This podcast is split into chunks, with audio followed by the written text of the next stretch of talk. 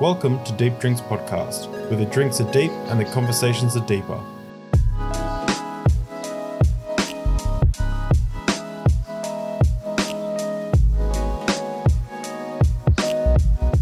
Welcome, everyone, to a very fun episode of Deep Drinks Podcast. So, for those who don't know, this is a, a podcast where we choose, where the guest chooses their favorite drink and we drink it together as we discuss deep topics. And already, we have had a multitude of fun little technical quirks uh, and uh, and scheduling uh, errors, mostly on my part. So uh, it's been fun morning. So welcome, thanks everyone for coming out, um, and let's just jump straight into this. So my guest today is Feral Pastor's wife, Emily, who is a religious deconstruction deconstruction advocate, podcaster, and content creator from Nashville, Tennessee. Emily is the creator of Feral Pastor's Wife, a TikTok account with 70,000 plus followers, and Feral Ministries, a refuge for those questioning their faith. She's been called a slave of Satan, lost, uh, and that she's going to hell. Sometimes, um, sometimes Christians even leave comments demanding the spirit of the Antichrist to come out. Uh, that's right. Since I left Christianity, exorcisms have become have come a long way, uh, now, apparently, you can command the spirit of the Antichrist to come out of people through the comment section. Uh, well, actually, apparently, it doesn't work um, because I'd like to welcome Emily and possibly the spirit of the Antichrist. Welcome, Emily. yeah, that's hey guys, it's us. what an introduction! Yeah, I see yeah. you've um you've you've seen my latest videos responding yeah, to the haters. Yeah. you're you're it's amazing how much um how much Christian love you get in the comments. Um No hate people, like Christian love, man. yeah, people seem to really um take issue with your your content, and I don't even think it's I don't know why it's not even that like um like yeah brutal well, you should have seen me in my early days. So when I started this, it was now I'm trying more to help people bring certain systemic issues to light and generally just have a fun and crazy time. But when I started this, I was just sort of rage posting about my experiences. And so the first video that I ever did that really popped off was called five Christian concepts that make me do mental gymnastics. And so I think that kind of oh. set ah. the tone for a lot of people um, because the Christians do not like being mocked, um, especially yeah. when you're mocking the Bible. It is very, very touchy. So I think I kind of have a reputation because of that.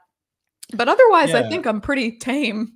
yeah, I, I, think you're you're quite tame. I just I went through your entire catalog yesterday, just like re- researching like for the interview. Did you like delete certain videos or like private them or something? I made well, I made that one private.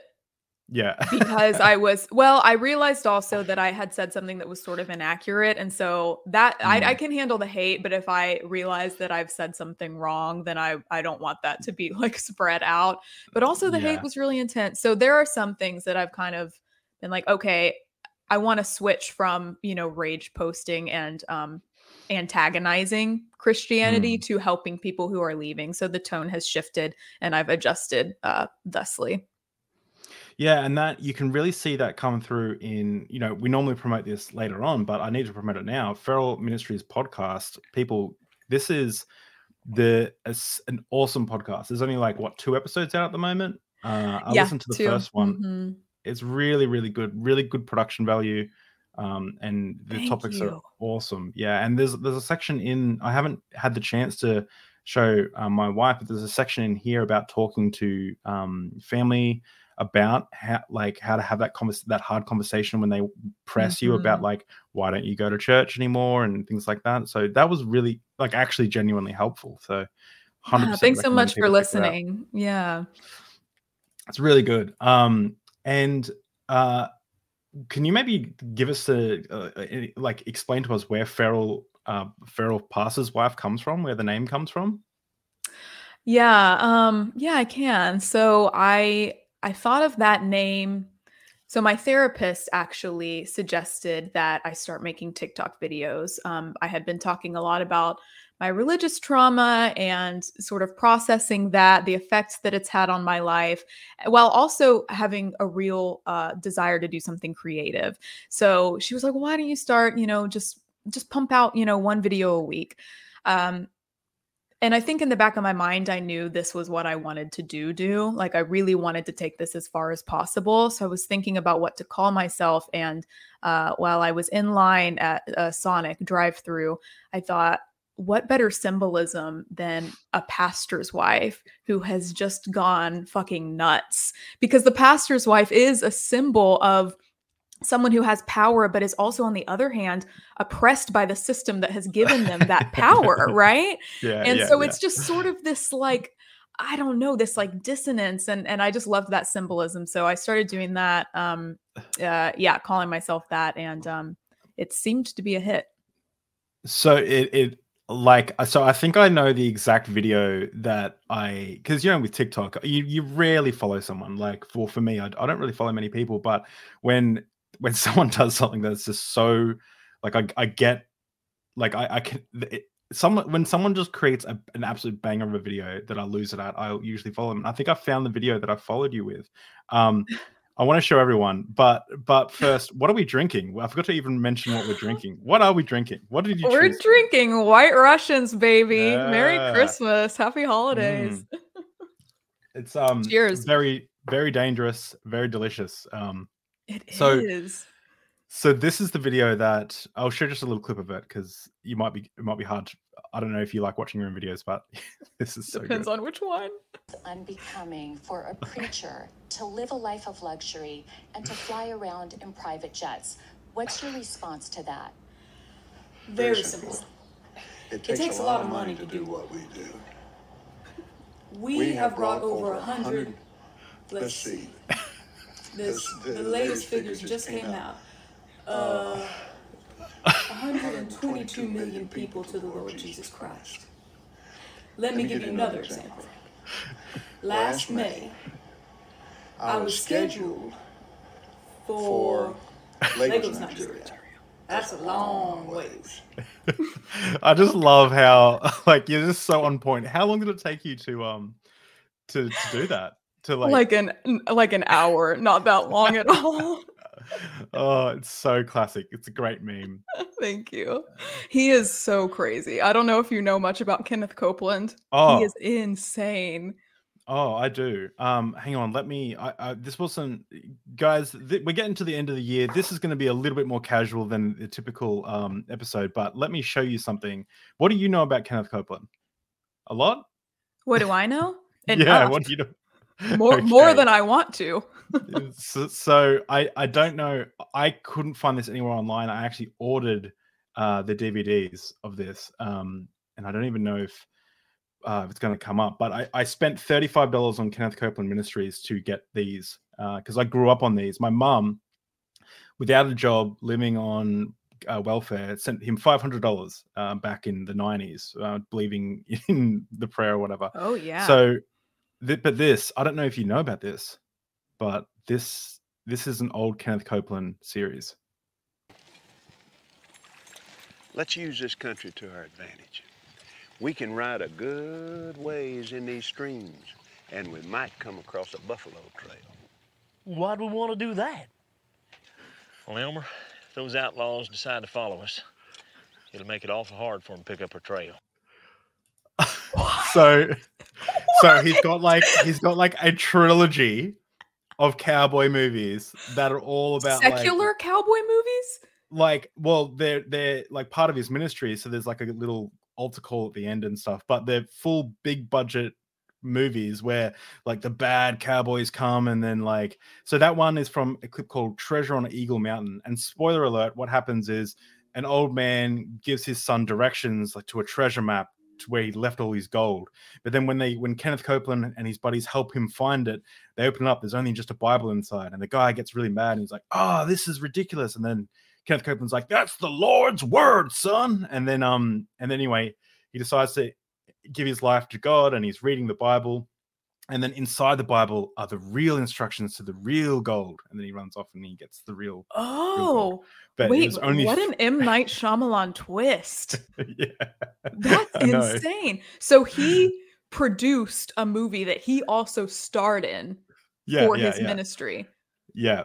I think I'm pretty sure. And so like it's nowhere like I've uploaded it because I was thinking about doing like uh, like watching it on stream, and so I've uploaded it to YouTube. It doesn't get copyright strike, so because it's so old now, and you can only get it on DVD. So we might actually watch it. And for those down the bottom here, you can see we've got a thousand subscriber charity stream. When we get to a thousand subscribers, I'm doing a six hour charity stream. We might watch a little bit of it then. Who knows? Who knows? Who knows? But um, but yeah, Kenneth Copeland, amazing. I just love that so you trolled him like crazy. that. and what's what's even crazier is that he is not unique. Like there Mm. are multiple Kenneth Copelands, which I could name. I could expose them, but we all know who they are. And it's just like okay. Yeah, it, it. I know it's. I know. Um, it's crazy. Well, so you you how long has it been since you've deconstructed your faith? Um well, I mean, I see it not as not as much black and white. I see it, you know, sort of as like a fluid process. I think I'll be deconstructing my faith probably for the rest of my life. Um but I got to the point where I could say I'm not a Christian in 2017. Okay. So it's been a couple years. Yeah, that's that's similar. I think that's similar to me actually. I think that's about the same time. Really? Uh, what was your yeah, think so. That's a Uh, loaded so- question, but like church wise, No- like denomination. No, I wa- I was a Pentecostal youth pastor um, at one stage. So, um, Wow. you know, speaking in tongues, laying on of hands, um, all that. We had like some nights we had like 110 people come, like youth come to the youth group, and you know would preach and very like, very like, um, like kind of like Holy Spirit orientated church or Totally. youth group. Yeah. Yeah. How about gifts yourself? and signs, signs and wonders. Mm. Um, sort of the opposite. I was Southern Baptist. Um, so in my actual uh, the church that I attended, or what I would have called my home church, there was a youth pastor who left because he believed that he could speak in tongues. Um, Oh. So very legalistic. Um, Mm. Not so much the signs and wonders. I think we have the same cup, by the way. Isn't that crazy? Sorry to get us off track. Um, but anyways, but I was I was raised Southern Baptist, but I admired so much the more charismatic movement because all of my friends were really into Christian celebrity culture. So that of like Bethel, Mm. Hillsong, things like that. So I was sort of in that Bethel. culture, but Bethel, like, we, we so we had this group of people at our church called that I called Bethelers because they everything else was like not holy enough, but Bethel was like the pinnacle of holiness, yeah. and they would always like, whenever we'd play Hillsong music, they'll be like, oh, like you know, like we, we should be playing Bethel. Bethel is like oh, the interesting. yeah, and they'll be like, and they were like, we just went to a Bethel affiliated conference, and they just kicked the whole night off with um two and a half hours of worship. It was amazing, and I'm like, two and a half hours. I'm like, Yeah. that's a long time. That's Yeah, like so that's I- a long time to stand. Like that's Totally. we were really because i was a worship leader um, all throughout high school and early college and i was really influenced by jesus culture which is sort of like a bethel Mm. spin-off like derivative you probably I familiar will, with I will, I will waste my life is one of their songs, I think, or I don't know. Yeah, yeah. Yeah. chris quilala you know all, that whole crowd um but anyways i and i would go to their concerts and just so heavily influenced by them so i would take that back to my southern baptist church and um it was so poorly received like we would we would like kind of marinate in the spirit during worship and you could tell everyone in the crowd was just like like extremely uncomfortable so it's yeah Did you do that thing where you turn, even though you're on stage in front of hundreds of or many cameras and people, you turn around? Did you do that thing where, like, because Jesus culture, like, they turn to the side or they turn around as, like, you know, on stage? Did you do that at all, or was that not something you're aware of? no like just Uh-huh. turned around like to sing Like, it was like, I'm not performing. I'm, it was like a little, like, wink, wink. It was like, I'm not performing to the crowd. I'm having a moment with Jesus. So they would turn and to the side and be like, oh, God, like, or whatever. It's like a little. we had our thing. own variations of that Yeah, so um i would say similarly we would like take the shoes off right that's a big Ah, um Bethel okay. thing um down on the knees you know like singing with the mic out here no one can really hear you but they see you like crying and singing you know like that kind of thing definitely definitely Oh wow. So so what kind of Christian were you? Like Southern Baptist, did you did you believe in speaking in tongues or any of that kind of stuff or is it not really? Um, I I hmm. That that specific question is really interesting because I really wanted to, but I think even at that point there was something in me that was like, this is bullshit. Wait, I'd never had that moment. I was like, this is a sign from God. Yeah. Oh, okay. So did you speak in tongues? Yeah, yeah, I can still speak in tongues. It's um it's it's yeah. It's, Should have bought a um, Honda, but I bought a Kia. Yeah, that's there you go. You just spoke in tongues. Like it's yeah, you just you I just get got chills. But isn't that just making words up? no, so like so well, okay, I'll tell you I'll tell you my story and and um so whe- I remember when I wanted the gift of tongues, I went running, uh, went for a run or a walk at night and prayed to God to receive the gift of tongues. Like I was kind of walking away from God at the time. Like it's when I moved up with my dad and and I was living with my dad and I was like, I went and prayed and I got the gift of tongues. And then another time I went out, like I was just like praying, and I think because I was by myself, I could just say start saying like like ashala. Like I just started like saying things that were coming, like just coming coming to you kind of thing. Uh, and the more you do it, like the more you feel the the feeling, I guess the the or whatever. Anyway, I did it twice, and then I kind of like backslid, I guess you you could say. And then when I went to, I had this like moment where I became like what I would what I would say was like my God moment, where you know I was looking down at a puddle of tears and crying in the youth group when I after I'd walked away for a few years and stuff, and um, and I um, and that's when I uh, a few weeks after that, we went to a, a youth camp. So I got introduced to this. I'm just going through my story really quickly. Went to a youth Yeah, youth camp, and in the that youth camp was wild. We like my friends were having that I knew from school were having like fits on the ground next to me for hours. Um, people were passing out in the worship sessions, um, and it was in one of those where we're all praying for um, people in like a huddle that I started speaking in tongues again. Um, and it's kind of like it's one of those things where and they, they talk about this it's like you step out in faith so you start making noises and you step out in faith through those noises so yeah and then eventually but i will say there is a difference between what i did just then and when i'm really what i call slain in the spirit and then start speaking like it's it sounds different so Ah. yeah. So do you still go to church then? no no i'm an agnostic atheist i don't believe in god at all But the Like, speaking in tongues part is still still feels true to you. no no not at all like i, I just think Oh. yeah i can do it i just don't think there's anything to it yeah Okay, because Yeah. before I said, you know what I said, right?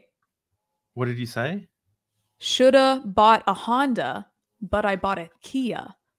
i didn't know that That's like what everybody at my church would should have bought a like, kinda should have bought a kinda Should have bought a oh, Honda, yeah. but I bought a Kia. That's like the thing that people say when they want to pretend that they're speaking in tongues. oh really Yeah. i thought you were just like actually trying to speak in tongues no, but that's so fun. That's so interesting. I think, like, man, I I would love to believe some of that stuff. I I can't get past the emotional manipulation part. I look, I love that. You just was sitting here thinking that like I believe in speaking in tongues, and you're like, what podcast did I just come on to? Like Okay, in my defense, you made it sound that way. hey, But hey, listen, it's all love, brother. Like I would have been like, yeah, like I'm interested. I don't want to dismiss your experience. I'm No, I'm open no. to hearing about it.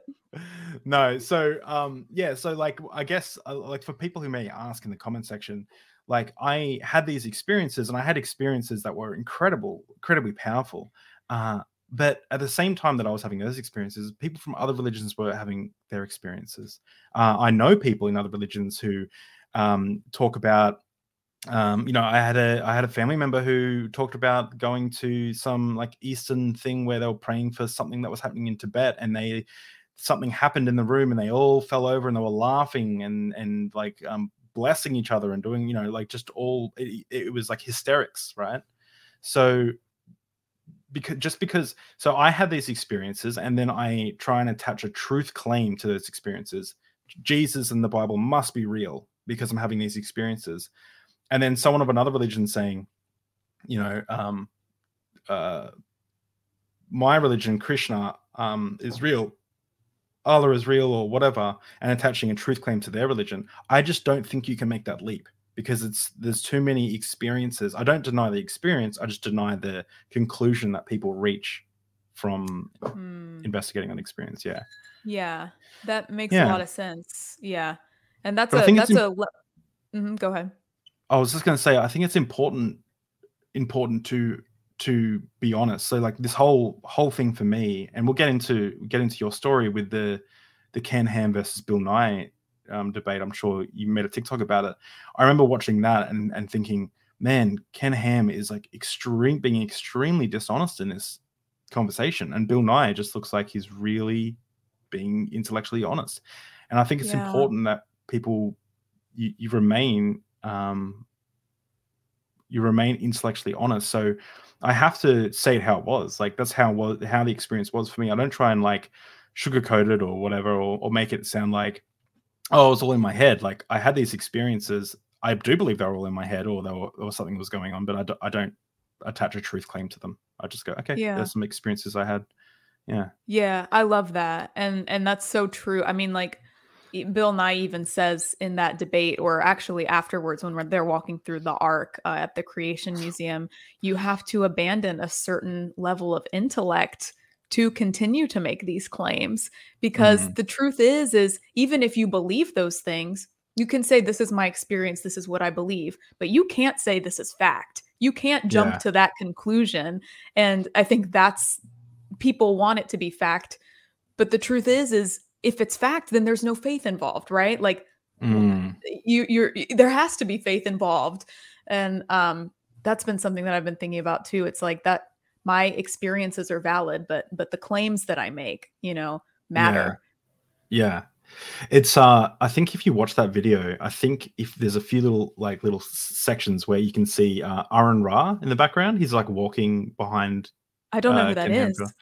Oh, Aaron Ra. He's like the um he was like the head of the atheists uh of America, I think he was. He's like long haired. He made the foundational falsehoods of creationism.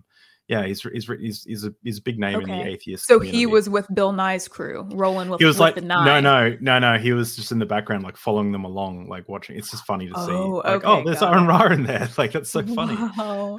um, i always But- assumed that everyone there was uh in the ham crowd yeah because it's yeah, at his place and it was in the middle of Kentucky. So I'm like, yeah, Yeah. everyone there was yeah his crew.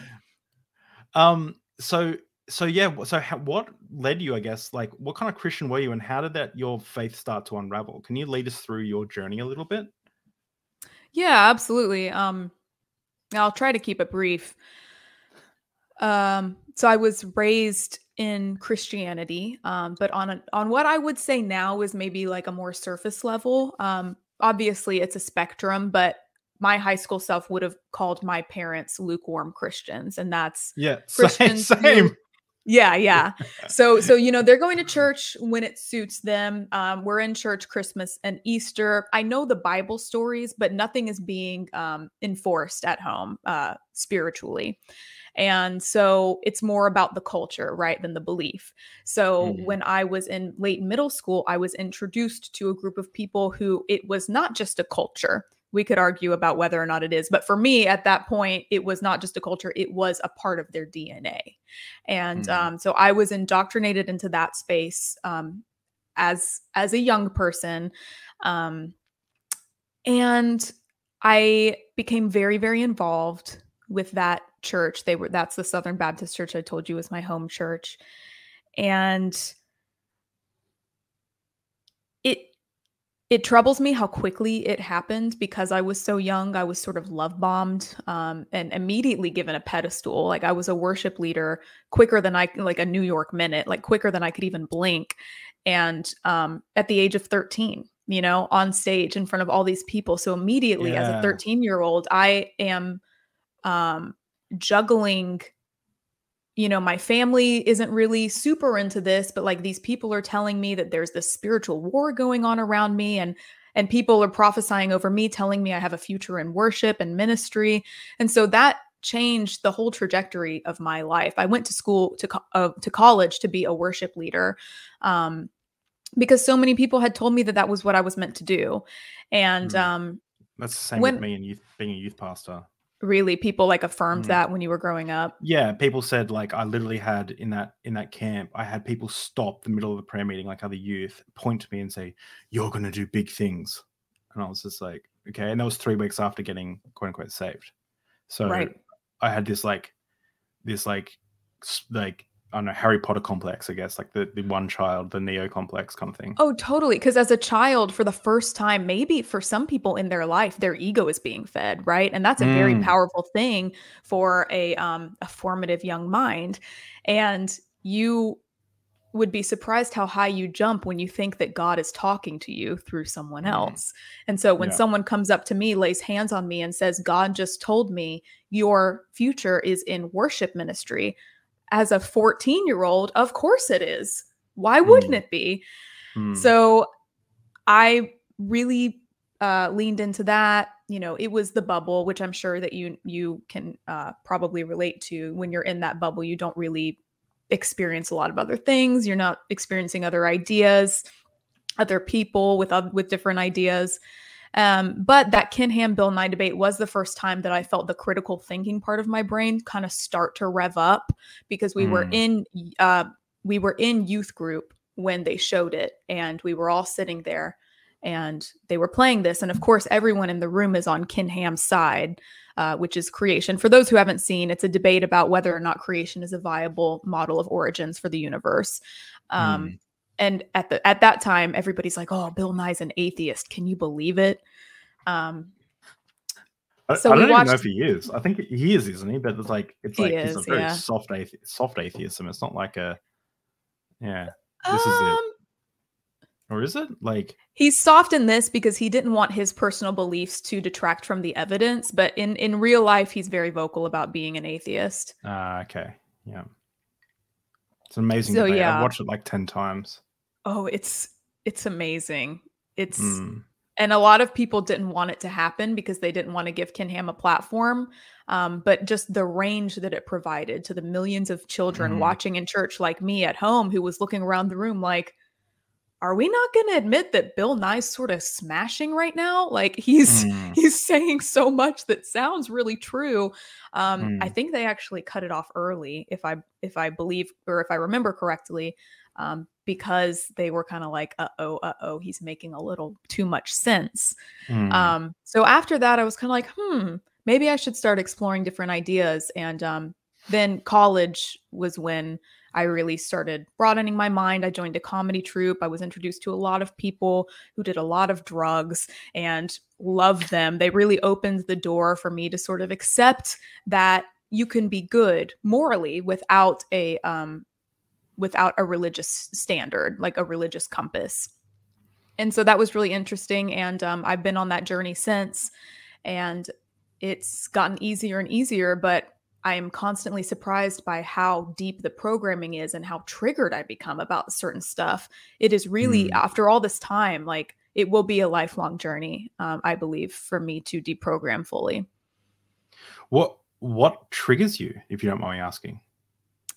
Well, for example, um, when I first started doing TikTok, I was surprised by the things that people would say that really triggered me. Um, also, I'm sorry, I just realized I might need to go and grab my Mac computer. I was so flustered that I didn't, uh, my Mac charger before okay. this started. I'm so sorry. Maybe you can ramble um, during that time. But yeah, just very, okay. um, yeah, I'm triggered by TikTok comments, people telling me that I'm going to hell, uh, people telling me that I was never a Christian really triggers me because um, you have no idea how Christian I was, I right? know, like, I know. You have no fucking I clue. know. Um, yeah. Yeah, and family, you know, reaching out randomly. We get letters and texts Mm. from certain family members um, conveying their concern for us, and um, that's really triggering. It's a lot. It's a lot. I I just love like when someone tells you they're not like you were never a true Christian, and then you like look at their profile. I like judge them so str- like they'll they'll have like you know political alliances in their bio, or they'll be um or they'll swear in their comments, and it's like, buddy, I didn't even wear like brand name clothes because I thought that I'd be idolizing those like companies. Like, Yeah. chill out. Like I was yeah. I was there. Like I was like, I used to walk past rubbish and have like a compulsion to pick it up because I thought that like that's what Jesus would do. Like, Yeah. like you Like I be- stopped talking to my parents for a week because my mom drank uh, a a glass of Cabernet with her sleep. Like literally. Okay, on that note, I'm gonna grab my Yeah. charger real quick. Sorry, right. everybody. No worries. And I'm going to take this time to promote uh, our lovely uh, podcast. So everyone check out Feral Ministries podcast, which is it's actually it's actually good. It's great. Um, and of course, Feral Pastor's Wife on TikTok. It is it is so good. Great content, great content, funny, but also informative and helpful, which is um which is really awesome. And of course, everyone, we next week is the last episode of Deep Drinks podcast, and we have Derek, uh, who I was talking to this morning, uh, and it's going to be called. It's going to be the Derek knows everything Christmas special because Derek literally talks to more biblical scholars and professors of religion, and like literally, he he he is the the person on the internet putting out the such a diverse uh, amount of academic thought around religion. So what better to, what better guest to have on uh, on the Derek knows everything Christmas special where I'm just going to sit there. It's going to be very casual, and we're just going to sit there and we're going to ask him questions. Jesus mythicism. What really happened with Jesus uh, in the tomb? Like, what are the different perspectives? Did someone hide his body? Did they not hide his body? Like, um, uh, who wrote the Gospels? You know, we know that they're anonymous, things like that. So we're going to be just drilling uh, Derek um, about this over a latte. For me, it'll be 4 a.m. It's going to really piss off uh, my roommate who shares a uh, we share a wall, um, but he's he's he's okay with that. Uh, and yeah, that's going to be awesome. So if you like content like this, make sure you subscribe to check out that. And then we actually have our our second guest. I haven't announced the first guest, but the second guest of uh, Deep Drinks podcast 2023 which is Seth Andrews. And we're going to be going over Seth Andrews' um, book, Deconverted, as well as his story, uh, which is which is obviously his uh, the an amazing uh, atheist um, um ad- advocate. So that's going to be he runs the Thinking Atheist blog, so and uh, YouTube series. So fantastic stuff. So anyway, Emily, you are back, and I just realized I wasn't even sharing the screen. Sorry, everyone. There's this Derek knows everything Christmas special, and there's the deconverted with Seth Andrews. This t- today has been an absolute nightmare with the tech. I've been I don't know what's going on, but I've been stumbling around like crazy. I've got I got I guess I got too much on my mind. Um, have you got your charger all good? Yes, we're good to go. Awesome. I've also been What- flustered today, so sorry about that. That's all right. It's a flustered kind of time of year. Uh. Autumn Autumn Sweet said, "Your story gave me chills. At 13, I had a um, same worship leader experience, scarily similar." Oh, Thank you, wow. Autumn, for your comment. Hope you're in therapy, girl. yeah, definitely. Uh, how good is therapy? You go to therapy? I do. Yeah, I so do. good, right? It is really, really, really good. Um, you have to click, you know, you have to shop a little bit to find the person that is going to help you the most. But yeah, I've been going for over a year now, and uh, the personal development that I've seen has been tangible in my life. So, Mm. highly recommend. I've been going to therapy. You know, I used to have a really bad anxiety disorder, like after I left the, the Mm. faith or around that time. Um, and uh, I've been seeing someone for you know different people for years, uh, and now I just see someone like spontaneously, like every four or five months, and we'll go go back in, talk about things. Yeah, yeah. So it's um, yeah. it's been really good. But one thing, there's this meme that I saw, and it was like so accurate. Um, it was like the the worst part about going through therapy is then having to deal with people who obviously need to go to therapy but just refuse to for the rest of your life. And it is Yeah. so true. It's just like Yeah. people come to you with their problems, and you're like, just go to therapy. Just please, please go see someone. Like you can, I know. you can be so much happier. You don't have to struggle like this. I know. Um, I think everybody should be in therapy. And it's kind of like, you know, the people that Mm. I've talked to, at least in my family, who I'm like, you should really be in therapy.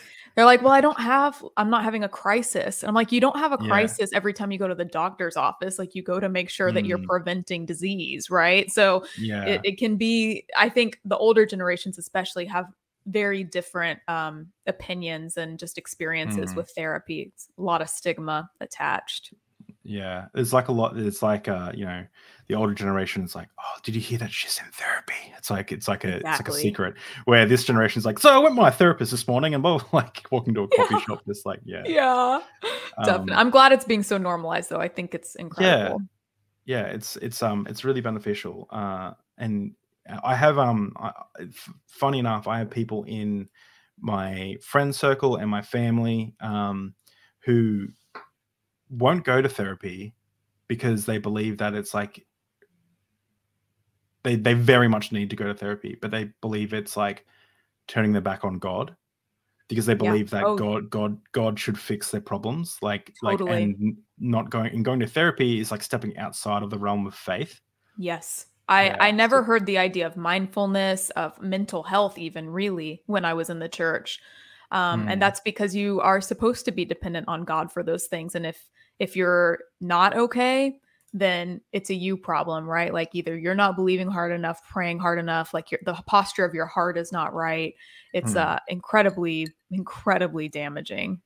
yeah hugely um so so did you have like a moment in your journey where you're like okay like now i don't think i'm a christian anymore or or when you like how did you go from watching the ken ham versus bill nye debate to being like okay this is this is this is whack like how did you make that tran- Mm. what was that transition Hmm, good question. You're a talented interviewer, by the way. I, I when I'm interviewing people on my podcast, I kind of lose my way, but you have you're really staying, you know, focused. So that's really I feel good. like I feel like I'm not, but thank you. But like You I, I've had. I had someone who mentioned that recently. And I think what it is is I only bring bring people on when I have like a hook in my mind that I like I want to know more, and then like I Mm, I seriously sit there and um for me it actually comes from a very um a real place. Like none of these are shallow questions. These are like, well, I guess some of them are, but but like the point is I want to get to know you like legitimately as a person. so, Totally. yeah. That's why I Yeah. started a podcast too. Interesting people are interested people. And I just want Mm. to, everybody that you meet is an expert in something that you don't know anything about.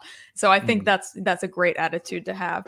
Um, but Mm. yeah, um, I took religion classes. As I said, I went to school for worship ministry. Um, and when I started taking Bible classes, and I hear this a lot from people who went to seminary, things started to unravel, right? You learn a little bit more about the historicity of the Bible and all that jazz, and things just weren't really clicking. And at that point, the critical thinking part of my brain, as I said, was sort of revving up and taking taking over um, for the first time in my life. And so um, I started studying, and I honestly saw too much. And eventually, it just kind of felt like, and I'm I don't know if I feel this way anymore because I, I take a lot from my Christian experience that I probably wouldn't have been able to admit a couple years ago. But at the time, I just felt like, okay, so I've been lied to. I Mm. have been straight up lied to for years. Um, but it wasn't until I think 2017 where I could say out, li- out loud those terrible, terrible words of, I don't think Jesus was the Son of God, which any other time would have been just the most immense sin, right? To say out loud um, and admit to yourself. And so that was kind of when I was like, okay, nobody's going to strike me down from heaven if I say this out loud. Mm. Wow. Wow. Um yeah, it's it's this weird it's it's a weird thing it's a weird thing to do and I still have fears that like I'm going to say something wrong or blaspheme the Holy Spirit or something um with, Oh. with that kind of stuff. Do you ever have fears like that? Or I well, I'll start with I've I've never even as a Christian had a fear of hell. I Okay. deconstructed the idea of hell much earlier than I deconstructed my Christianity. Um, Mm. but I do have fear that I have chosen the wrong thing. And because if I have now, it's not just about me. Like I'm, I'm advocating against these things, so I'm bringing Mm. other people down with me, and that is an anxiety that haunts me sometimes. Um, you know, and and and the and and just the idea of I once loved this character, this character of Jesus, who's still such a beautiful, beautiful narrative, the life that he lived yeah. am I betraying him? Like, is he Mm. real? But I can't tell you the amount of times I have just cried on my knees in my bedroom saying, if you're real, please just give me a sign. And Mm. um that those are always the moments that sort of drag me back into reality. Like, You're Mm. okay. This is just the way that you were raised. And because of that, there are going to be fragments of it through your whole life where you feel really guilty and you feel like maybe you've been led astray. Um, people will say, you know, you're a slave of Satan, as you said in my intro. I get that a lot, things like that. And sometimes, like maybe, you know, one out of 16 times I hear that, I'm like, am I am I being possessed by a demon right now? yeah, yeah, I know. you know? there's the I so why why bothers me so much is there was a time where people said, you know, people at school would tease me and they go like, "Would you do this for God? Would you do that for God?" And I was like, "I'd murder everyone in the world. I'd murder my entire family if God told Yeah. me to." And I was like, I'd kill myself "Yeah, I would do if someone held a gun to my head Yeah. and said, yeah. hundred percent. Like wouldn't even blink. And like it wasn't it wasn't that I wanted to kill everyone in the world or kill my family or whatever, like or be as but I was trying to get across a point that like if I knew it was God, there's nothing that that's I could wouldn't do because God was everything to me. Um but now I don't believe in God. So it's like, oh geez, like that's a pretty high level of faith to have in something or belief to have in something that you would literally die for this thing and now I I'm not convinced that there is a God. So, uh oh, Hmm. like how do I know that I'm not going to be looking back at the time I am now and being like, ah, like I'm wearing orange robes, I've got a shaved head, and I'm like, ah, why are you like this? Like Buddha is the only way. Like, how do I know that I'm not going to be? Yeah, And that's You the know what I mean? thing is we don't know, right? Like we are all individually in this life trying our best to do what we feel is right. And I think the difference is is in the Christian worldview, there is a very clear right and wrong. My worldview now is right and wrong is subjective, right? Like every right and wrong is just a manifestation of the the collective dysfunction, like of, of a person's ego. And so Mm. it's just it's like how could i blame myself down the Yeah. line for this because everybody's just trying to do the best they can which is why i have a lot of grace for evangelicals um, christians that i feel like are doing harm it's not about the belief for me it's about the system of oppression Mm. um, but yeah that's very beautiful what you said it's like how, how are we going to know you know where we are in 10 years Yeah. I try and exactly. I try and uh you know, I went through my edgy atheist edge lord my atheist edge lord days as well. Um but um where I was like really mad at religion. Uh, Yeah. I'm not I'm still mad at some things. Like I'm still I'm still I still get like angry at the human injustices or when someone when someone starts defending slavery, that that really bothers me. Like in the Bible, like a lot of Yeah. Christians will will start defending slavery and saying, Jesus, Oh, you know, and it's like oh come on like uh, or especially like um you know we have a i have a lot of lgbt friends um and it's like it really bothers me when people start going after them it's just like yeah. Or, so or- i'm or in the rage i'm in the rage phase right now. So what Oh, comes cool. after this? Like what phase are you in? So are you in the rage phase a rage phase or still? I guess i'm sort of transitioning but i still I- feel motivated by rage maybe like 20% oh i still yeah i still get i'm still Okay. there like i Okay. but it's like waves but like when I talk about my edge lord atheist days like i was trying to have conversations with everyone like i was like it felt like Oh, i i needed to like bust my head open and scratch my brain like i just constantly Yeah. wanted to like like qu- question people and their beliefs and stuff because it was like to me it you said it perfectly before where you said like it's not it's you know for me i never really thought that i was being lied to. I thought that if anything the church was just mistaken. But then when i realized i was being lied to that people were actually maliciously saying like and aaron ra goes over this especially with creationism that there's quotes of like apologists saying i know the the fossil record says this but i believe it's important to teach this because otherwise it'll lead people away from god. Or or i know that um you know uh, there's literally a quote it's okay to lie if you're lying for jesus like and that just Mm. blew my mind and when i found see- out that like Mhm. yeah that i, I was just gonna like, s- people so I, I was gonna say like i i i think that you can be lied to without the other party being lucid enough to to um or, or conscious enough to see that so like i thought i was being lied to but i also accepted that they have no idea like Yeah. ju- i was told a lie but i think they really believe it so you think that people are actually know that this stuff is not true and are lying the- to people about it. there are there are some people who actually yeah they're very much like that they're, they're like really? they they will actively they'll actively uh like i would say uh uh ken ham is someone like that and you can tell like he's a little angry about uh, angry at the world because of like that um Yeah. uh kent hovind um uh I, I think i think part of it is like part of it is like tap dancing around questions that may be ambiguous for them but then i think sometimes they're just blatant lies and they know they're lies and they're just okay I would agree lie. with that. Like the celebrity grifter Mm. crowd, I think definitely. But like when I think back to my church experience, I'm like, do I think those people were lying? I don't know. Yeah, I I I- think they were sh- they I think they thought it was true.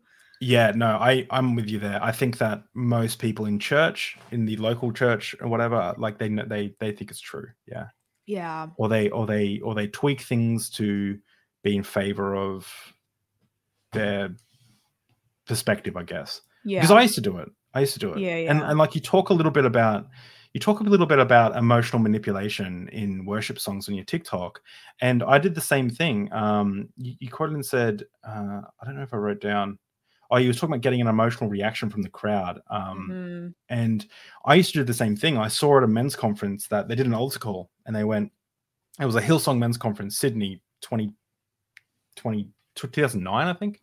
And they were Mhm. like, they were like, um, you know, everyone heads are bowed, eyes are closed, and then they'd say, like, God, God is calling you, blah, blah, blah, come out the front, blah, blah, blah. And then he'd be like, I'm going to count to three. And when it gets to three, I want you to come out the front and then he'd be like one god loves you well he cares about you like you need to like if you feel a p- pounding on your heart that's god talking calling you to the front two there's no one that's going to love you and it was like the one two three it's like the building up of anticipation yeah. to get someone to and what i used to call it and what my the youth pastor i took over from used to call it he used to say the job of a preacher was to get people to walk to the end of the diving board and then to dive into the spirit of god that's the idea that's the, the goal of a preacher Yeah. so I knew it was manipulative, but I thought it was manipulative in a good way. I thought it was like getting people past people's flesh so that they could open their their spirit and emotions up to God. Mhm.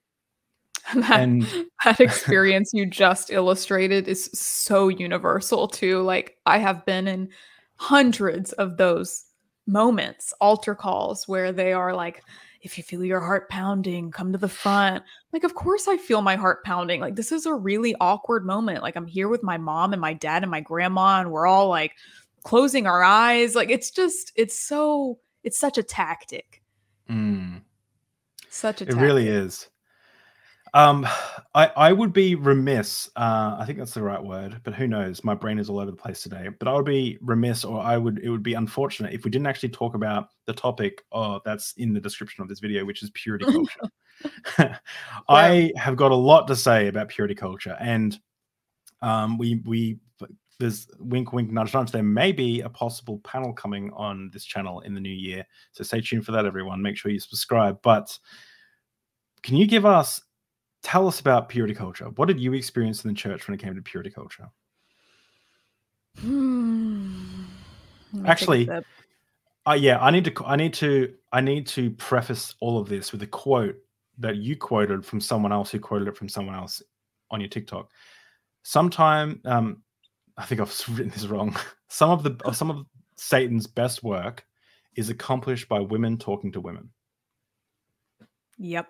You quoted it perfectly, Oh, okay, unfortunately. That's a real quote.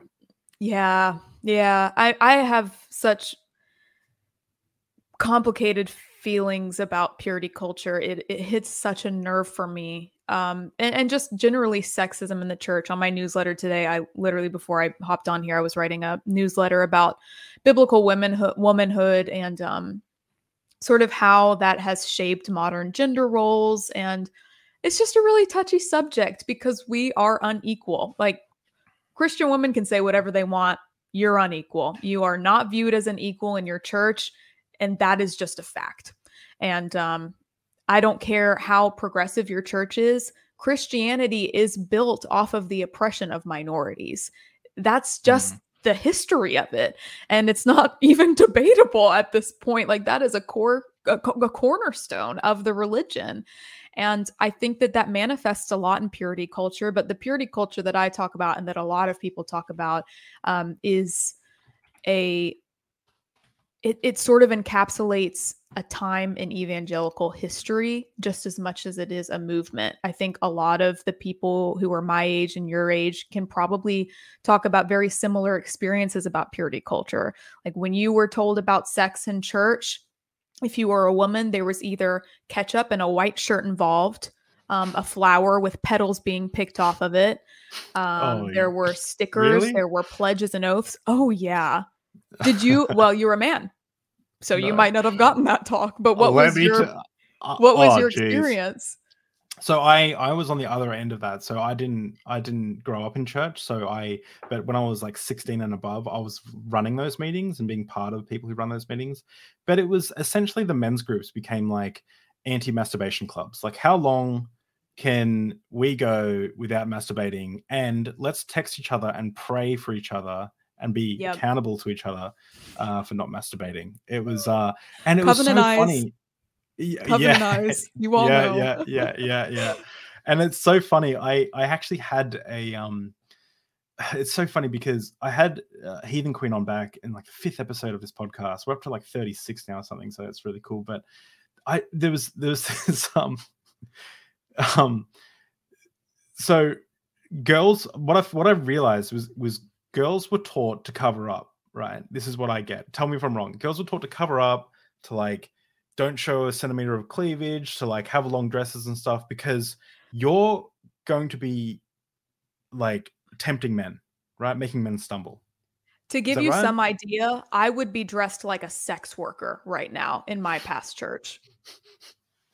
wow wow Yeah, yeah wow well we're we're friendly to sex workers here as you can see we're an antichrist, so- absolutely. But like shoulders were not a thing. not okay not okay Yeah, yeah yeah. yeah yeah so um so but but in the so women were seen as like like that but men were seen like we were taught like you know you like essentially you are a predator you are like you won't be able to help yourself and you need to like like pray that shit away and um so what would happen is we would go like we'd talk about like porn masturbation and this is where like 13 year olds like 12 year olds now look back at Yeah. it kind of creepy but Yeah. um they were all doing it because like whatever the internet these days but they um we would talk about like um about that and it was it was like we had like me and my friends like in our age group like 18 19 or whatever would would have like would be accountable to each other and we had like a men's group that we would go to but we would text each other when we were quote unquote um so there was no masturbation right no masturbation no porn nothing Yeah, yeah.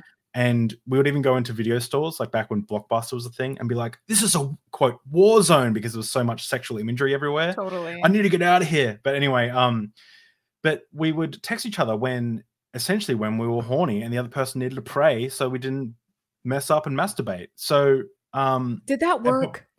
no, it was horrible. Um and you would and like I don't mean to get too graphic, but like Oh no. dudes would get dudes would get good to get like blue balls and be like in Yeah. pain, like physical pain Yeah. but like the, the what's funny is like the start of the week it was usually okay but then by the end of the week it was like pray pray pray pray like you just get messages all the time like pray pray pray pray Yeah. so like and you'd be hanging out with someone and your buddy would be like oh you get a message and he'd go outside and you'd be like what's he doing and like he'd be praying outside because like ben in the other like changing names obviously but Yeah. ben is like horny and he needs to pray for him and it was so wild and then they come to church on sunday at the end of the week and you know um uh, Martha has like, you know, she's 45 years old. She's got like one centimeter of centimeter of cleavage showing, and all the men are like, ah, I can't control myself because they're so like, like horny because they haven't masturbated for like a week. So Yeah. it's like this, it's like this self fulfilling prophecy in that like you're a predator, so you need to like hold back. And then women are like showing like too much ankle, and then it's turning dudes on because they haven't masturbated for so long and then Right. it proves to them that they're a predator and it proves to the women that they're like need to cover up because you're making men stumble like it's crazy Yeah. And the women in church, by the way, we feel that energy. Like I was on an all male worship team throughout high school and I am a very I'm a people person. Like connection means so much to me and I wanted to be accepted and liked by these guys so much. Not in a romantic way, just in a friendship way. And I Mm. never felt like I could get there because I constantly felt like my presence was a stumbling block and that was communicated to me. Like I Ooh. I constantly felt like they will never see me as a friend because they see me as an object. And it's true, right? Like if you can't have a conversation with a female without having to go and rub one out in the other room, like that's not a friend. And so it's it's almost like you're so obsessed with sex to the point where you are ruining relationships with people. Mm. And Christian men, women, Christian women listening, cover your ears. Christian men watch porn at the same percentage and frequency of every other man in America. Really? I they're not that. stopping. Yeah. Yeah, interesting. What that's that's actually really interesting. Do you have statistics on women? Because I know one thing that I I learned too is that like one thing that was a little bit offensive to me on behalf of women is like why can't women be sexual like like why can't women like why why like this isn't the 50s where like the wife just grits her teeth and just like Yeah. deals with the husband like going to town for three minutes like this is like women can have orgasms women can like lust after people like why why is it it's almost like it's it's misogyny in a different way it's like why can't women be disgusting Yes. predatorial well not predatory but you know what i mean like Right. Well, as as a general rule, um, and I don't want to generalize, but a female at birth person typically is a little bit more easier to control in those spaces. And I Mhm. I'm just speaking from my experience because I didn't know that women could orgasm until I was in college.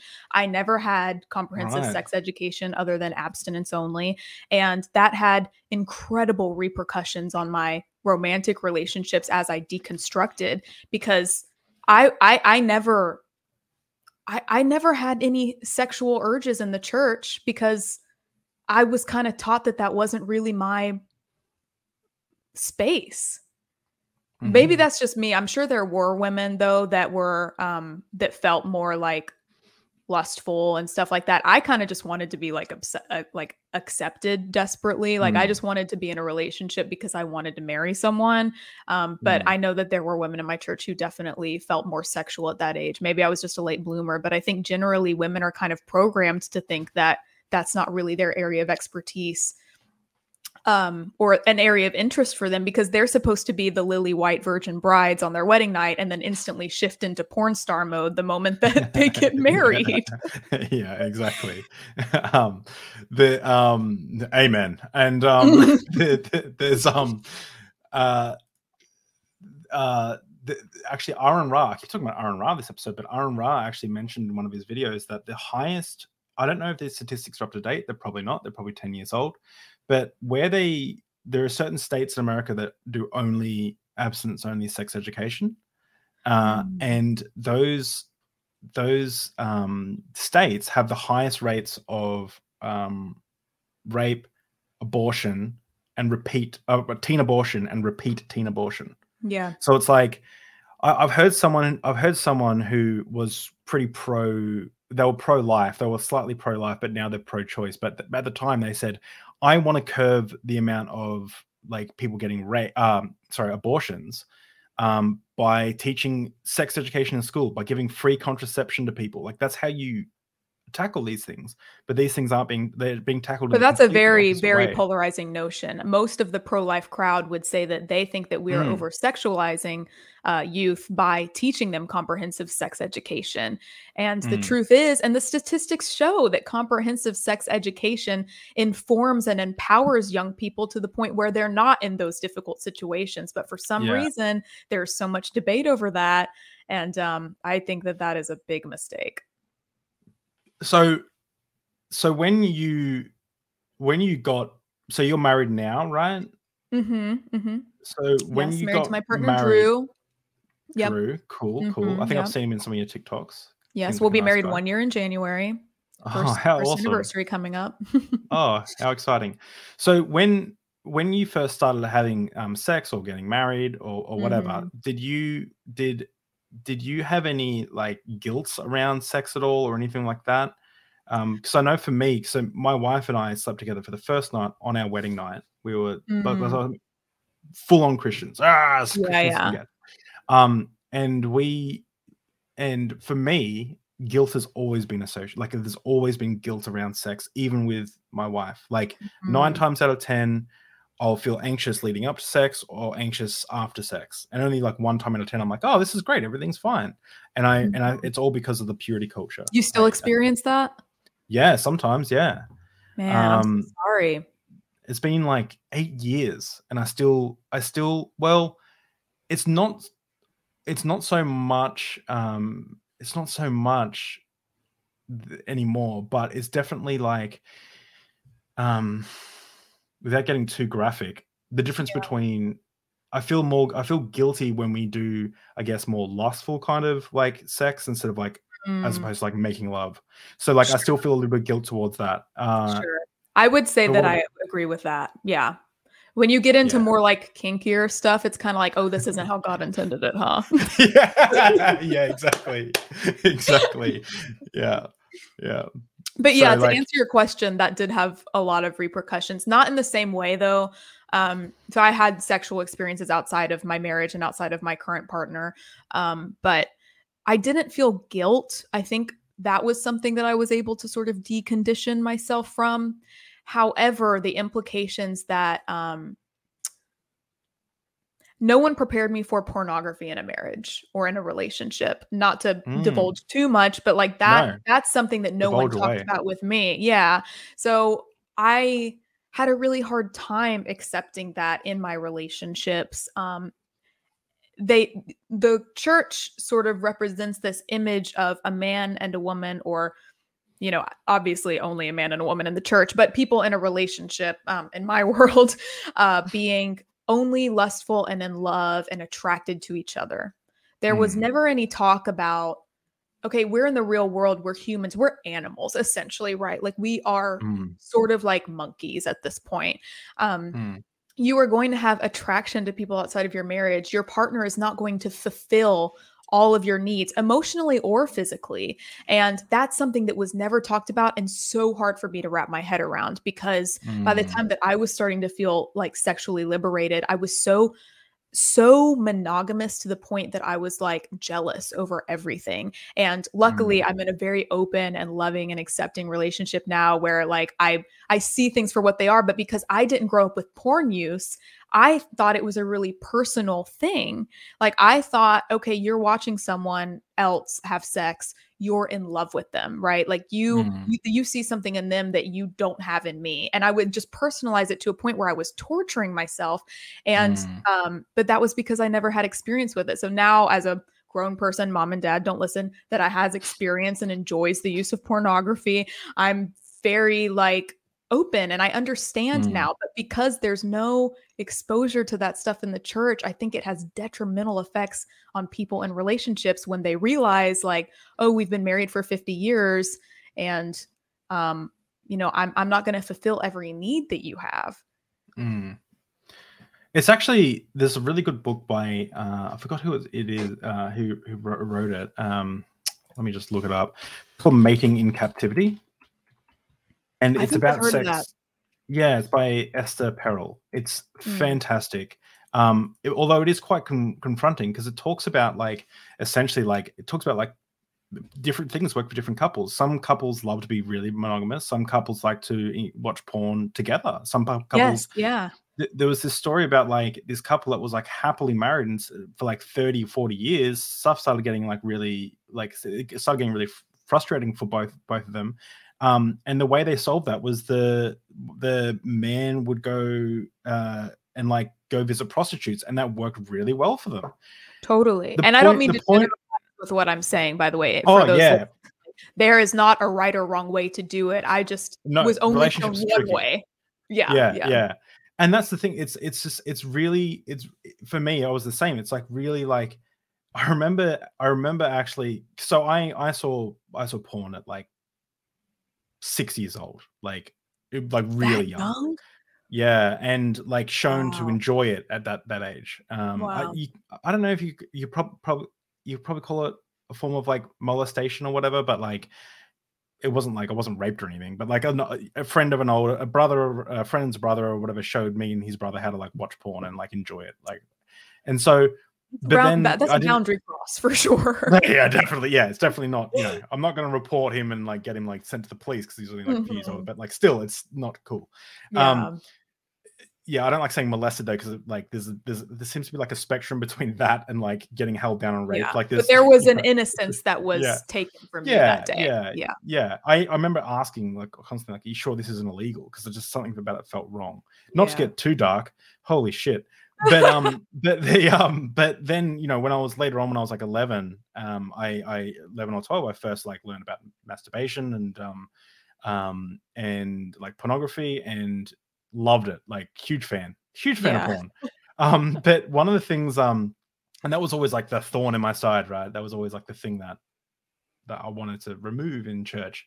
Mm. And uh, I remember talking to a therapist actually, and they said to me, um, "I hope one day you and your wife can like watch porn together or like Mm. enjoy it together or whatever." Because he's like, because he said to me like, he's like, "You seem so anguished," but he's like, "But you're describing things that are pleasurable, like watching porn, but you seem so anguished about that." And I was like, "Yeah, yeah." And then, and then when he said that, I hope one day you and your wife be able to watch porn. I was like. I actually got rid of that therapist. I was like, this guy is loopy. He's insane. Like, he's Mm. like, this is that would never like that is such the opposite of what I would ever consider in a proper marriage or whatever. Um, yeah, yeah. yeah. I Well, totally I won't- I won't with that. I won't go I won't go in too much detail, but let's just say my wife and I have come a long way in in, in that regard and we're a lot more freer Sure. in our, our relationship. But it's just um it's it's very interesting how purity culture and the way you're taught about church, uh, the way you're taught about sexual relationships in church can be so juvenile, like so Yeah. one dimensional. It's almost like if we water it down enough, maybe people won't ask questions. But human Mm. desire is so much more complex than have sex inside of marriage and not outside of marriage, right? Like there's so much Mm. ground that's not covered. And so we're kind of left in the rubble having to pick up the pieces and figure out what it all means after the fact. And um turns out it can be a really beautiful thing. And turns out human desire and pleasure, not a bad thing, not evil definitely not evil yeah, and and relationships can look any way that you want and what matters is that you have trust and love with your partner or partners right like life Mm. is what you make it and and there's just such black and white rules about what you can and cannot do especially inside of purity culture um but damn yeah i'm glad we made it through i'm glad you guys are growing. Hey. we are too. Hey, yeah, it's awesome. cheers. So cheers. Um when you when you were saying before I, um uh like when you said like oh you know kinky sex and stuff i imagine i was gonna make this joke and i imagined like drew in like a little dress like coming out and uh was totally. Perfect. Totally. Um, little nurse's outfit. a little hat yeah, exactly yeah, exactly i told i told amy my wife i was like i'm gonna get some beautiful lacy lingerie for our time she's like what are you talking about i'm like yeah beautiful like like Happy Valentine's Day, babe.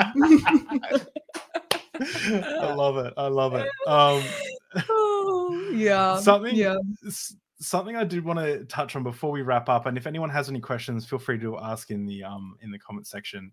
Um, I see a lot of comments here. I haven't had a chance to read them because I'm focusing on the conversation, but um, I see a lot of um, how to watch porn for dummies is that a thing? um, just start, like, DM me. I'll tell you how to do it. yeah. Um, so you said something that like blew me away because like I don't I didn't know anyone that had and this is just such a tangent, but I don't know anyone who had such a similar thought, which was as I did, is you said it's easy to be an asshole to the earth when you believe that it's going you- you're going to be raptured. And I was like, Right. damn, like that was that's such I used to believe the same thing about climate change and and, Yeah. and stuff like that, right? Do you ever come home from your house and you're like, where is everybody? Did I miss the rapture? And just freak out because your mom and dad aren't answering? No, Okay. we never had it. We never have big rap. Me neither. in my circle. yeah. Well, we had um, we um. So, but what I used to say was, so this was a stupid analogy I used to come up with. It was partly a joke, but it was partly not. So I used to say, have you ever cleaned up your room? I used to tell everyone, have you ever cleaned up your room and it's really messy and like you clean it and it's like perfect and then you're like you're so happy and you sleep better and it's just nice and clean. And they're like, yeah. I'm like, yeah. Well, that's that that's that's awesome, right? I'm like, yeah. And I'm like, cool. God can do anything in like a second, and He's going to renew this this this earth perfectly. And I was like, so what's what's more enjoyable to clean up? A totally destroyed earth or an earth that's pretty good? And I used to make this joke as if like we should just trash the earth. It was a joke, but it was also like I didn't care about climate change. Like Jesus was coming back in in five years. Why do I care about climate Mhm. change? Yeah. It's Yeah, yeah. It, it's so true. And and they, they can say, be a good steward. They can say, yeah, take care of the earth. But when you feel like Jesus is coming back, and and everyone I've heard from says that we are ushering in the end times. Apparently, I'm part of that since I'm the Antichrist. But they say like, yeah, the end times are coming. hey, it's just us. next time next time i have you on i'll get you to wear like um a uh a like an antichrist filter on snapchat and i'll interview you as you as the antichrist okay, I would actually love that. I feel like I could really, really take that places and get into character. So But yeah, being good stewards of the earth doesn't mean much when you do feel that the earth is disposable and you feel that um, you know, Jesus is coming back, which newsflash in the Bible, Jesus told his disciples that he was going to come back during their lifetimes. And um, Mm, unless I missed something, I don't think that he has. So Mm. it's like this is the only earth we get, right? And and even if you do believe Jesus is coming back, can't you just get on board with like solar panels? like what's the fucking problem? yeah what what if we make this this earth better for nothing yeah i know Exactly. um, yeah, like why are you trying just ugh. But because it's political though, right? Like it has become a political issue, which means that if your pastor says vote for Trump, not to get too political, but you're probably not going to support climate change, right? Mm. That's the thing is um is like and you can even see like Jesus said explicitly in the Bible like I tell you the truth. People standing here will not taste death until they see all these things happen the son of Yeah. men coming on the clouds etc and it's like I don't know how you get around that. Um I used They to find get a way. they get I used to get yeah I remember one of these like pastor he had a master's in theology that I used to go see as a counselor. He's a dickhead no, um but he would say um that there was a second death the second death is like so he made up this like second death and there's like a heavenly realm like and anyway all this Yeah, kind of like stuff but it's it's clearly not what they're referencing and you can even see paul getting insecure about that in the later books of you know 40 written 40 years later Mhm. after those were written he's getting nervous about it and he's like you know well some people say that jesus was supposed to come back and he's getting like you can see i wish i had the scriptures but you can see he's getting like anxious about it even in the bible and it's like yeah, Totally. and making excuses um the bible is is sort of like sort of like a workshop that i took at joanne's scrapbooking store when i was growing up. You kind of just take whatever parts fit with that page and you paste them in and forget the rest. And um just little snippets you know when it's convenient for you. And when it's not convenient for you then you have four different concepts that christians can choose from from each denomination and pull from and decide oh yeah well that's the second death you know obviously like jesus yada yada yada it's just so comical Yeah. What do you think about the resurrection? Because that one thing that gets me is it is pretty historically um like we have a lot like we have a lot of sources like ancient sources written within 50 years of the resurrection happening. Um what are your thoughts on that? That, you know, on the resurrection? Do you think they Um, were mistaken, or do you think uh, that Jesus' body was stolen or something, or like what? How do you how do you because like we have. I'm, I'm slipping into an apologist mindset, but we have evidence of like Jesus' resurrection. More, we have more evidence of that than we do for some of the other things that we take for complete granted, like um that we take for granted. We don't take for granted in his, history. So like Yeah. actual like proper events, yeah. Yeah, yeah. Well, I mean, I would say first of all, I don't claim to be an expert on this stuff. Um, I'm always open, and if the evidence is presented, I'll change my position at any moment in time. Um, I have done some. what? you shouldn't do that. no, Well, no. I mean, if enough of evidence is presented, that's the thing. Is like I am open Yeah. to new points Yeah. of views. You're and, you're the Bill um, Nye. You're the Bill Nye. I'm the. Bill Nye, right? Like, like I'm skeptical.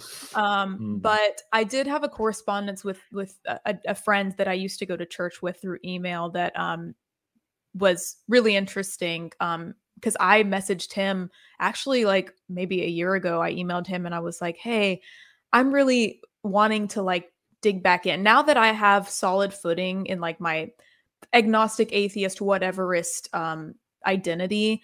I want to relearn um, the history of the Bible from from an actual historical, unbiased perspective."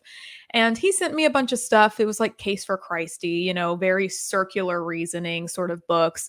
Um, but but you know, I think like if the resurrection is true, that makes things true, right? Like that makes the the the soul of Christianity true because the soul of Christianity is not based on, you know, whether or not homosexuality is a sin. It's based on whether or not Jesus rose from the grave. And I'm just Mhm. very skeptical. I haven't seen enough evidence for it. I would love to see your sources. Um, but I think my mind also goes to like, why aren't we seeing that now? Like it's awfully convenient that we're not seeing that now. I don't know if you remember Yeah. Bethel. Um, Bethel a couple years ago, one of their pastors' daughters sadly passed away, and they spent five days trying to resurrect her through prayer. And when that happened, I was really hanging on the edge of my seat. I think even though in my heart and in my mind I knew it wasn't going to happen, I, not was like, that.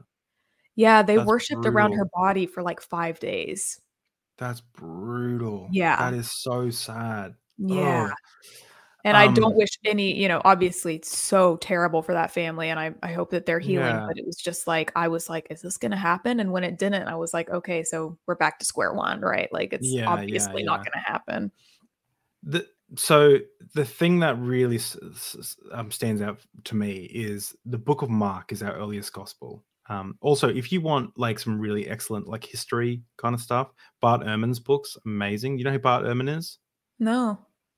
He's the grade a professor of new testament studies at i don't know but he's written 23 books and he he goes yeah. right into he's an, he's actually he's actually not a christian anymore he was a christian when he started seminary but he's not a christian he's like one Mm. of the leading experts in um, the new testament textual criticism send me his name after this. I want to. oh god he is insane in fact um derek who we're having on next week has interviewed bart um and it, it's it's it's it is phenomenal. But sorry i'm going to go on a random tangent. Do you know so this is book um, bart ehrman wrote called lost christianities and No. in the first 300 years of christianity before christianity was like uh, uh canonized before the bible was canonized there were different sects of christianity.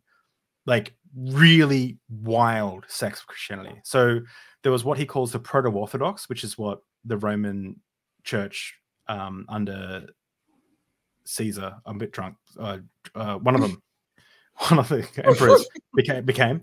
But then there was um the what they call the marcionites. The marcionites rejected the entire old testament. They thought jesus was a god that came to save us from the old testament god and that paul Mm. was a-okay like paul was awesome but they rejected the old testament as an evil Mm, deity that mm. jesus came to save us from these were christians then there Mm, were the Ebionites. The Ebionites believed that Paul was rubbish. Like you don't trust anything Paul wrote, which is two thirds of the New Testament. You were a vegetarian. You followed all the Old Testament laws. They were essentially a Jewish sect. Then you have the Mm. Gnostics who believe that Jesus was a a Yeah. phantasm, a ghost. He wasn't like a Mm. real thing on this earth. And mm, and then he became the Son of God when he got crucified yeah. you you have these wide variety of of religious perspectives within Christianity, and that Right. shifts when the Rome uh, when Rome um, takes on Christianity as their main religion. Right. And- Right, yeah. right, right. And now there's So- only one way. Well, I'm David, before we move on, I, I gotta ask this. So if you think that the resurrection happened, how do you identify as oh you don't? I don't know. I keep keep misleading you. You play the devil's advocate so well. Too well. yeah, But I love that. I love that Yeah. you you're you know open to these perspectives. So wait, after all the evidence you've seen, why don't you think that it happened? Well, I don't think there is. the- So the evidence is like, so what we have is we have a bunch of anonymous accounts written 30 to 40 years Yeah. after the fact about this thing happening, right? But the Hmm. problem is, is, and people will say, well, that's we have we have even worse accounts for things like Julius Caesar and what he did. Um, not that I even know who Julius Caesar really is. I'm really bad at history, but the they'll, they'll point at that. Yeah, yeah. But but the um but the the difference is is and I and I always point back to Hume for these things. David Hume, the philosopher David Hume, he says Mm.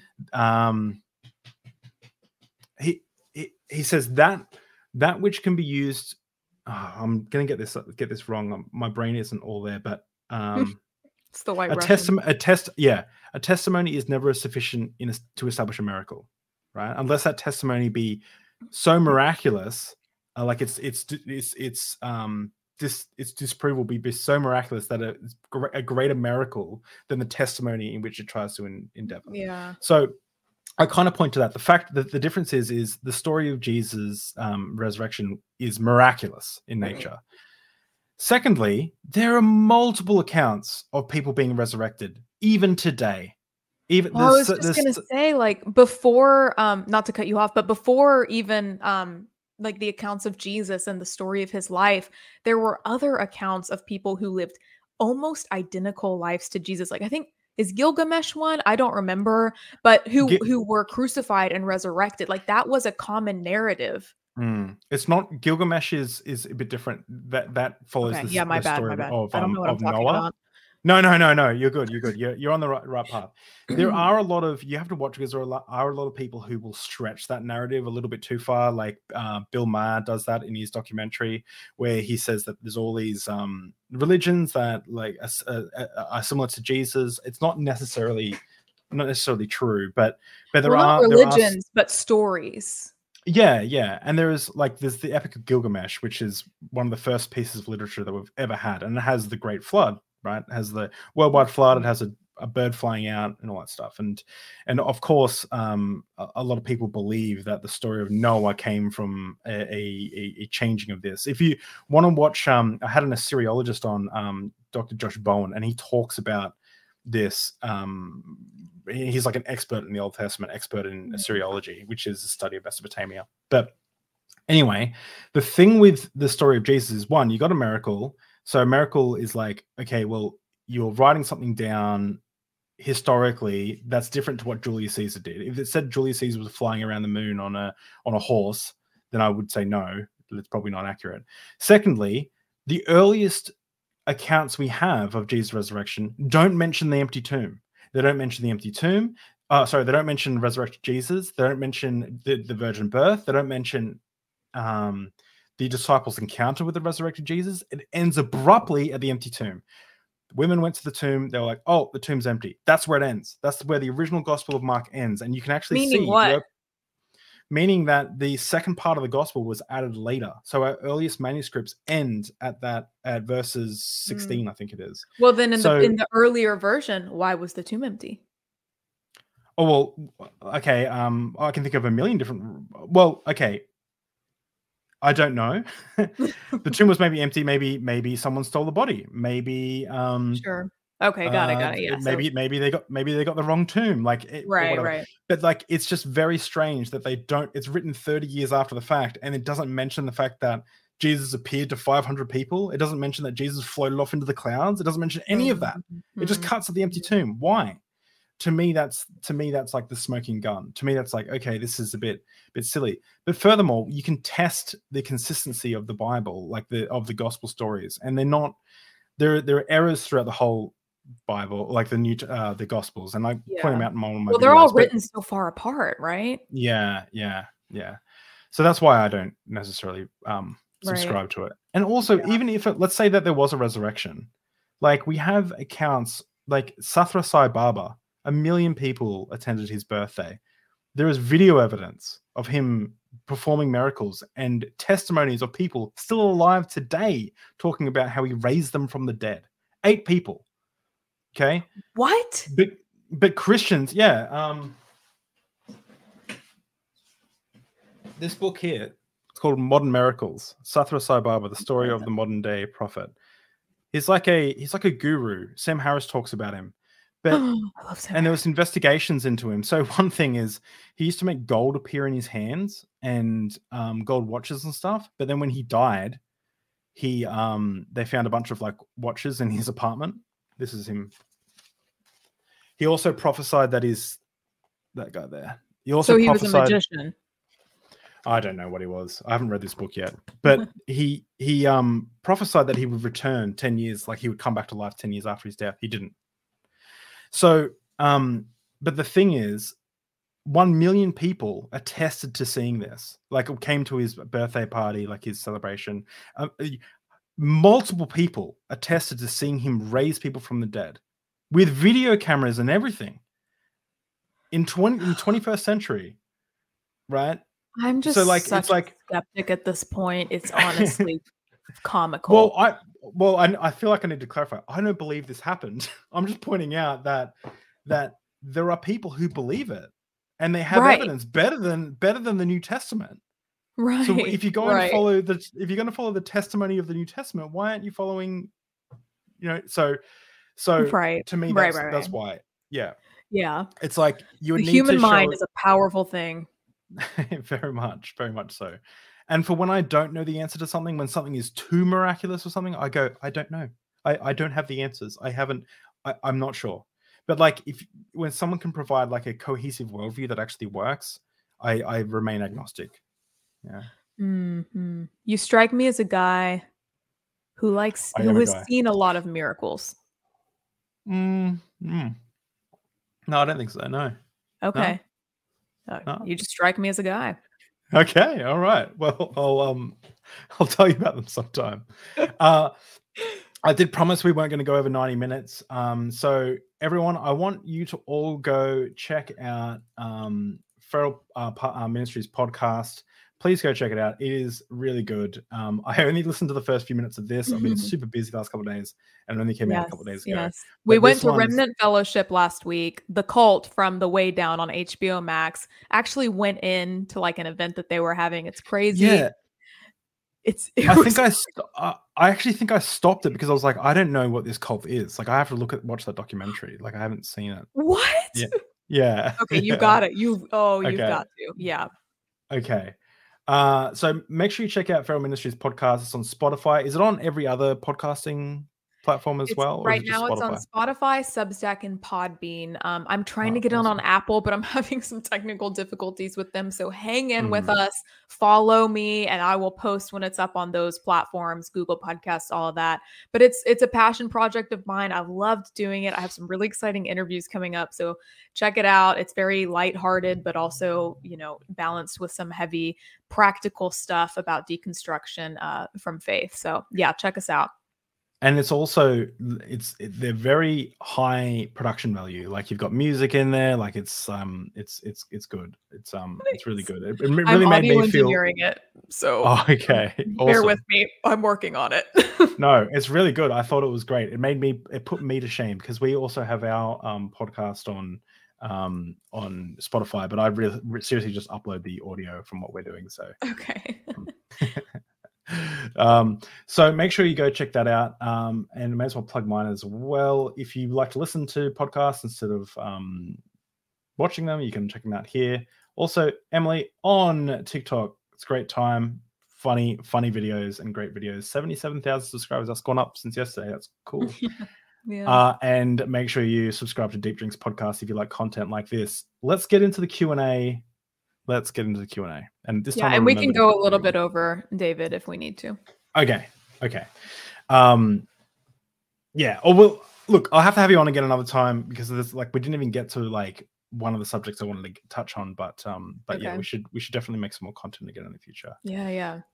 Uh so I'm I've just got two questions for you. Um and the first one is you'll know it because if you've watched the Bill Nye versus Ken Ham debate, and it's what I started this whole podcast kind of with. And I ask every I ask almost every guest, unless it's inappropriate. What, if anything, would change your mind?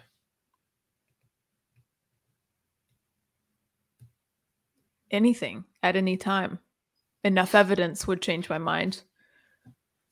You need the fossil. You need the fish. I need the one layer to fossil records. I need I need Yeah. the ice layers. I need I, but the thing is, I mean, I think and I think where religion fails us um, as a society is it sort of programs us to be closed minded to uh, evidence and to the possibilities. And I like to wake up every morning with an open hand and accept whatever feels or proves itself to be true that day. And it's ever changing. But I think that's the way to live life, right? Like you, you're Mm. always open um, to receive new truth and uh, that's that's the way I like to approach life. So I would say, what would change my mind?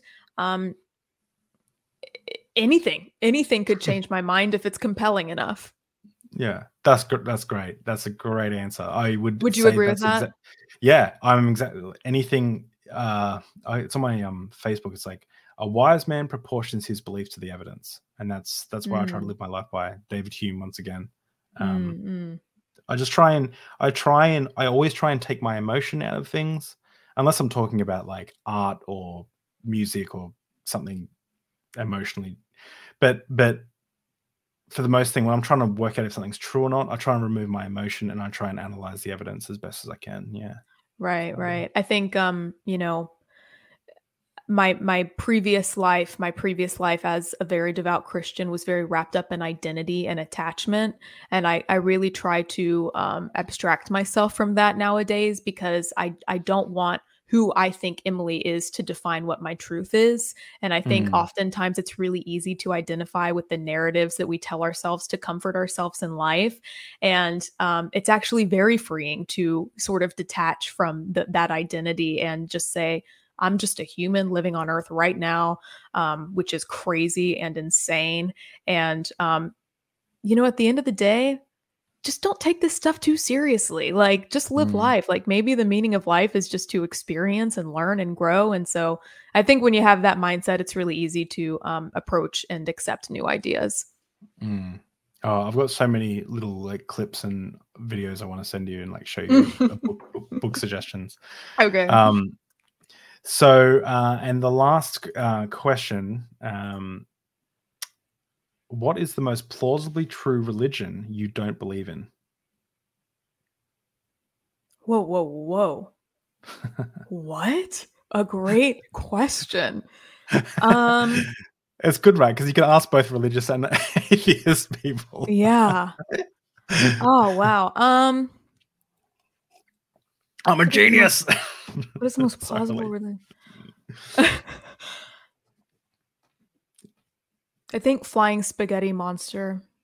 Really? Is that really the most plausibly true religion? Okay, I don't. It, it has to be some Eastern religion. I mean, I guess Buddhism is a philosophy, right? Oh, like, no what? Everyone What? chooses Buddhism. Everyone. Everyone. well, it's a I- philosophy. It's not as Yeah. dogmatic. I feel like I don't know. Um, maybe I'm wrong about that, but no. I already implement a lot of that in my life now. Um, God, religion, like give me some, like give me a multiple choice. um, like Islam, um, Hare Krishnas, um, Hinduism, Buddhism, Mormonism, Jehovah's Witness, um, Zoroastrianism. Um, when you say uh, plausible, do you mean what I think I could make myself believe or just what I would like to believe? uh, I guess the one that like, is- okay, so you don't believe in the Bible, right? I mean, I Like, believe it's a historical document. I don't believe it's you don't- divinely inspired. Yeah. So then adding like Mormonism to it, that adds like a third testament. That that would be like more. But the way I look at it is like that's more absurd, right? Because you're adding, you know, stacking on top of an already. So, um, so I guess, I guess, yeah, I guess the one, I guess the one that's the least absurd, like the the one that can can conforms the most with reality. Scientology. think- Oh my god. I don't think any of the ones you just named, in my opinion, conform with reality to any degree. Um, Mm. that's a Side really note, question. There was there was someone who called up the atheist experience once. Do you, you know the atheist experience? I do not. Oh, you have to check it out on YouTube. It's amazing. okay. Um, okay. So people people call up and they ask atheist questions, and Matt Dillahunty is on there, and Oh, he's yeah, it's, mm. co- it's cool. Well, he's not anymore, but he used to be for twenty years. But he Mm. um so, a Mormon called up and they said they could never get rid of their religious their, their religion because they had a vision, and in this vision, they felt like they went into the throne room of heaven, and there was God, there was Jesus, and there was um, um, Joseph Smith on the right hand, right, or the left hand of God, or the right hand of God, right hand of Jesus, or something. Yeah. And I'm like, wow. I was like, this person is having a vision about something I definitely don't consider true, which is Mormonism. Yeah. and I was just like, huh. So people can have visions about things that I think are definitely not true. So David, of I course. of I I when I was Christian, I would wake up in the middle of the night and audibly hear the voice of God talking to me. You know how powerful the human mind is? Yeah, Yeah. absolutely. And I can say today that was not God. I can absolutely tell you that was Emily's brain, you know, just like swarming around the narrative that I was so deeply entrenched in. Yeah, I believe that. Have have you um have you looked into psychedelics at all? Oh yeah. okay. I've more than looked into it, brother. Okay, okay. Let's talk about that sometimes. I'm I don't Yeah, yeah. I haven't I haven't done any psychedelics. Um well I have. I've done LSD once, but it was such a I was so stoned it didn't matter. But the um but the the but like there's a lot of it- research coming out now about like yes. you know and I have shrooms, I had a psilocybin. yeah, I've had friends Mhm. who've had a little bit too much and gone a little bit schizophrenic. Ego but, death. yeah, you um, can do that. N- Yeah, no, but this is like in a mental institution, like permanent kind of thing, like not really oh good. shit. So, Okay. so I'm a bit, but for the most part, if you do it responsibly, um, actually, I'm not even going to advocate for that, but there is a lot of interesting research that comes out, and I'd love to talk to you about it again in the future because Absolutely. yeah, so answer to your world. question, what's the most plausible religion? If you want to know, watch Fantastic Fungi Fungi on Netflix. Okay, That right there Fantastic. is my most plausible religion. is that got the um dude who wears a mushroom hat in it? Potentially. oh he's yes. like the the mushroom guy, and he like yeah, yeah. he, he like was on a tree and like yeah, yeah, yes, yeah. yes, yeah, yeah. Incredible stuff. Well, um, Emily, there that is awesome, Uh, guys. Let me know if this interview was a little bit more chill. I knew um, I've been super busy at the end of this year, but um, I also knew Emily was going to be a great guest and be able to just literally have like a casual conversation with. Let me know if you like these casual conversations. If you like it to be a little bit more chill, a little bit more. Um, chill.